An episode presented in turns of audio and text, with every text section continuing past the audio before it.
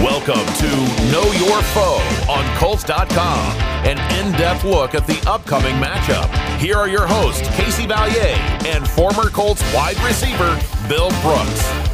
A welcome in to Know Your Foe on Colts.com. I am your host, Casey Valier, and I'm joined, as always, by Colts Ring of Honor member Bill Brooks. Week two is here, and the opponent is another AFC divisional road game as the Colts are on the road in Jacksonville taking on the Jaguars. And to get us up to date on the Jags is Mike DiRocco, who covers the Jags for ESPN. Mike, thank you so much for taking some time to talk with us. How are we? I'm doing well. How about you guys?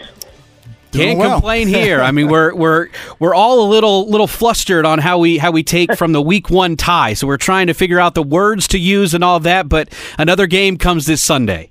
Yeah, th- this is an interesting division. Uh, looking at it after the first week, to say the least. Uh, oh, oh and one uh, twice, and oh and one twice. So uh, maybe someone can take command with a win on Sunday. That's what we're thinking around here. Hopefully, you know, for for this side, hopefully we take command. I'm sure you're feeling the same way on your end. Now, one of the things I want to dive into is the the current makeup of this roster. We know last year for Trevor Lawrence he wasn't really put in the best situation. You had the Urban Meyer experiment that you know didn't really didn't really take off. So his last year, was maybe not maybe not in in grand scheme of things, but a bit of a wash, kind of in my ways. Um, now you look at the team now. You've got Doug Pederson, kind of a guy who's a quarterback whisperer in a way. How have you seen the growth from you know year one to year two? I know it's very early, but in Trevor Lawrence this year. Well, he's more comfortable um, and confident in the offense, uh, which is pretty it was pretty evident to see that when he first got on the field in uh, OTAs. Uh, you just see that's that's it was visible out there on the field when he was in, you know, in the pocket and moving around there. So that's a, a huge positive. Um, you know, and, and he's got better playmakers, so obviously that makes you a little bit more confident as a quarterback uh, especially if you've got guys that you know are going to be running the routes that they're supposed to and be in the spots that they're supposed to when you need them to be there, um, which was an issue uh, at times last year. So, you know, he's still got some issues he's got to work through the consistency. Um, the willingness to, uh, to to to take a sack instead of trying to extend a play and putting yourself in a turnover at risk um, you know, missing some easy throws that he needs to make. But overall, you can see a difference in him. He looks a lot more like he did um, that final game of the season against the Colts last year. That was the best he played all year. And, you know, I think that's kind of where he sort of is right now. Um, he just needs to be a little bit more consistent. Now, Mike, I want to stay with talking about young players. Last year, James Robinson and Travis Etienne did not have a chance to play together due to injuries. This year they are healthy and have had one game in this new Doug Pederson offense. How do you see these two running backs being utilized in this offense this season? Um, well, it's interesting to be. They still haven't played a game together, kind of technically, because neither one of them they, they've not been on the field at the same time. Right, correct. I found a little bit unusual. Yeah, I mm-hmm. thought they would be at times last year. Um, I just found that as a you know it's a kind of a quirky thing, but. uh yeah, you know, I wasn't sure what they were going to get out of James Robinson last week. He had done anything in camp, you know, his individual stuff and, you know, just one week of team stuff and no no appearances in the games and he was fine, looked great. Um, it, it's going to be interesting how they mix them because that's going to, th- I think, be an evolving thing. Like we'll see some of them, some snaps with them on the field at the same time coming this week, I'm sure. And uh, you know, the Etienne's obviously the explosive guy, and he's got a chance to. You get him the ball in space, and, and he's got a chance to take it to the house, which is something that this offense really has been missing for a while. Um, so, you know, I would expect them to get him more heavily involved in the pass game uh, than James Robinson is. Um, but the thing of it is too is is Travis Etienne is is not a small back. I mean, he's 200 plus pounds, right? And he handled that stuff between the tackles all throughout camp uh, and in the preseason when Robinson wasn't participating quite well. I mean, and he ran, you know, pretty hard on the goal line during camp and red zone drills and stuff like that. So I was a little surprised that they were willing to put him in there like that. But you know, that's kind of the skill set he gives you. He gives you a little bit of everything with with the addition of the speed. So, um, but you know, the thing about it is, you know, James Robinson is a very, very, very good pass protector for running back. So that's something that has to factor in as well. But you know, they're going to try and create that matchup. You know, if they can get Etienne on the field and isolated against a linebacker, I think that's kind of what they would love, and that's where I think Trevor Lawrence will go with the ball. But uh, you know, they need to kind of calm things down on offense uh, and eliminate some of the mistakes and the and the 13 penalties and the procedural penalties and the you know the turnovers and and just kind of calm things down a little bit on offense and kind of control the game a little bit more. And I think that's more of a James Robinson kind of role. So however they feel like they can mix and match those guys to get the best matchup while at the same time keep the game sort of calm, that's what they're going to do. Yeah. Now, I want to stay with the offense here. Now, this past offseason, the Jaguars went out and made significant signings at the wide receiver position in Christian Kirk and Zay Jones to join veteran wideout Marvin Jones. How has this trio of wideouts meshed with Trevor Lawrence? Well, it's been you know a huge boon for Trevor. I mean, it, it's much better weapons than he had last year. Is that group an elite group? No, but it's a significant stand, uh, step up from what he had last year. And, Christian Kirk is going to be the number one. I don't think there's any question. He had over 100 yards receiving last week, and um, you know that's the guy that he's going to target the most. He's a slot guy that they can move around a little bit, create some matchups there, uh, create some space for him to to really kind of get going. And, you know, they hit him on a deep throw last week, too, which is something that, you know, we were wondering how, who's going to be that guy that they can get down the field, too. Thought it would be more Zay Jones, but they sprung Kirk down the field for a deep throw, too. So, Marvin Jones is the guy that he probably trusts the most because obviously he spent a, a, a year with him last year. So if he if it gets to the point where it's a, a key third down, uh, I wouldn't be surprised if he's looking for Marvin first uh, over all those other guys. But uh, you know, Zay Jones was great at the second part of camp, the last part of camp, and uh, you know, really made some plays down the field. And you know, it gives him options. You know, last year it was it was Marvin Jones and then Laviska Shenault who was running wrong routes and you know dropping passes. I think he was tied for second yeah, in the NFL yeah. and dropped passes last year. So there wasn't anything reliable after Marvin Jones. Now you've got two other guys that are really reliable at wide receiver. And that, as a quarterback, that makes you feel so much more comfortable because you know if one isn't open, I can go to my second read, and if he's not there, I can go to my third read. Whereas last year, it was if Marvin's not open, I don't know what the heck I'm going to do. So it's certainly helped him. You know, and that's what you want to do with a young quarterback is give him as much help as you can. We're talking with Mike DiRocco, who covers the Jags for ESPN. I want to flip over to the defensive side of the ball. we have talked about a, a, lot of young guys, and that's kind of the MO on the defensive side of the ball. With the first overall pick, they took Travon Walker. In his debut, he looked pretty good. I, that that interception, the presence of mind, to, that, that was incredible to me. How would you assess the debut, and then also what we saw through camp in in the first overall pick?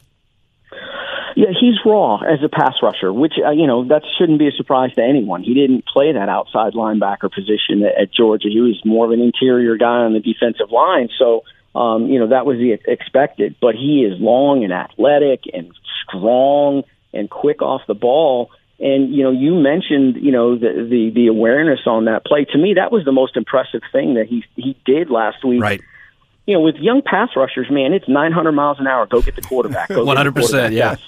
Single-minded thing, just get the quarterback. But he had the awareness enough to see out of the corner of his eye, Gibson slide over, and then stop, kind of move over that way, and then make a pretty darn good catch too. By the way, uh, reaching out and extending. So had also had a sack. Um, you want to see some more big plays um, out of him like that, and, and he said that after the game. Hey, I'm the number one overall pick. I, those are the kind of plays I'm supposed to make, and, and I need to make more of them. But um, you know, it's going to be he he won't be a finished product for another you know year or two maybe. But when you see all this, and that was just his first NFL game, you've got to kind of think, okay, maybe the Jags nailed this one, and when this guy kind of really does figure it out, it, he could be a massive problem for, for teams.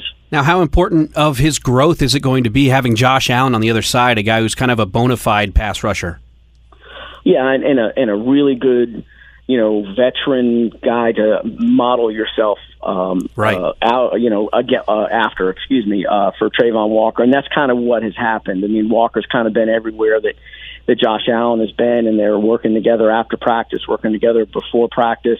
Um, and, and that's a benefit to Josh Allen, too, because to be honest with you, the better Travon Walker is, the more room he should have to operate. 100%. yeah. have to worry about both of those guys, then you should be able to to feast off that a little bit if you're Josh Allen. But uh, you know, and, and this is a big year for Josh Allen. I mean, they picked up the fifth year option, but he's playing for for a contract extension. So, you know, eight, nine, ten, eleven sacks would be sort of where you're you're hoping you could be by the end of the season if you're Josh Allen.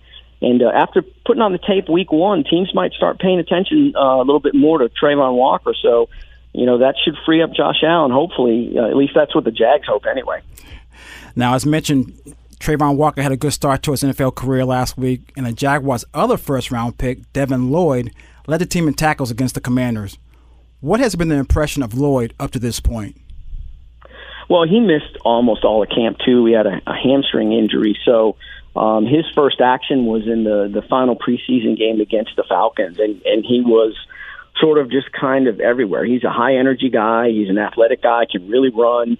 Um, and I think what you saw in the first game here was a little bit of over eagerness, a little bit of over pursuit, um, a little bit of you know the game coming and hitting you smack in the face really quick because you you know you guys know it's a little bit of a different speed in the preseason yes. that it is in the, in the regular season. yes, it so is. That, you know, was probably a smack in the face for him a little bit, but he recovered. Um, and you just want to see, um, you know, they want to see his athleticism. Let him go make plays because he can play on the edge if they need him to and rush the passer at times. Um, but he is very, very active. He can cover backs. That's you know they kind of really just want to turn him loose and let him make some plays. And it's just going to take a while before he gets really comfortable. Um, but there were a couple of plays last week where he got juked out of his shorts. And, you know, that's the over eagerness of a young player not being in control and not being completely broken down and not being in the right spot exactly at the moment that he's supposed to.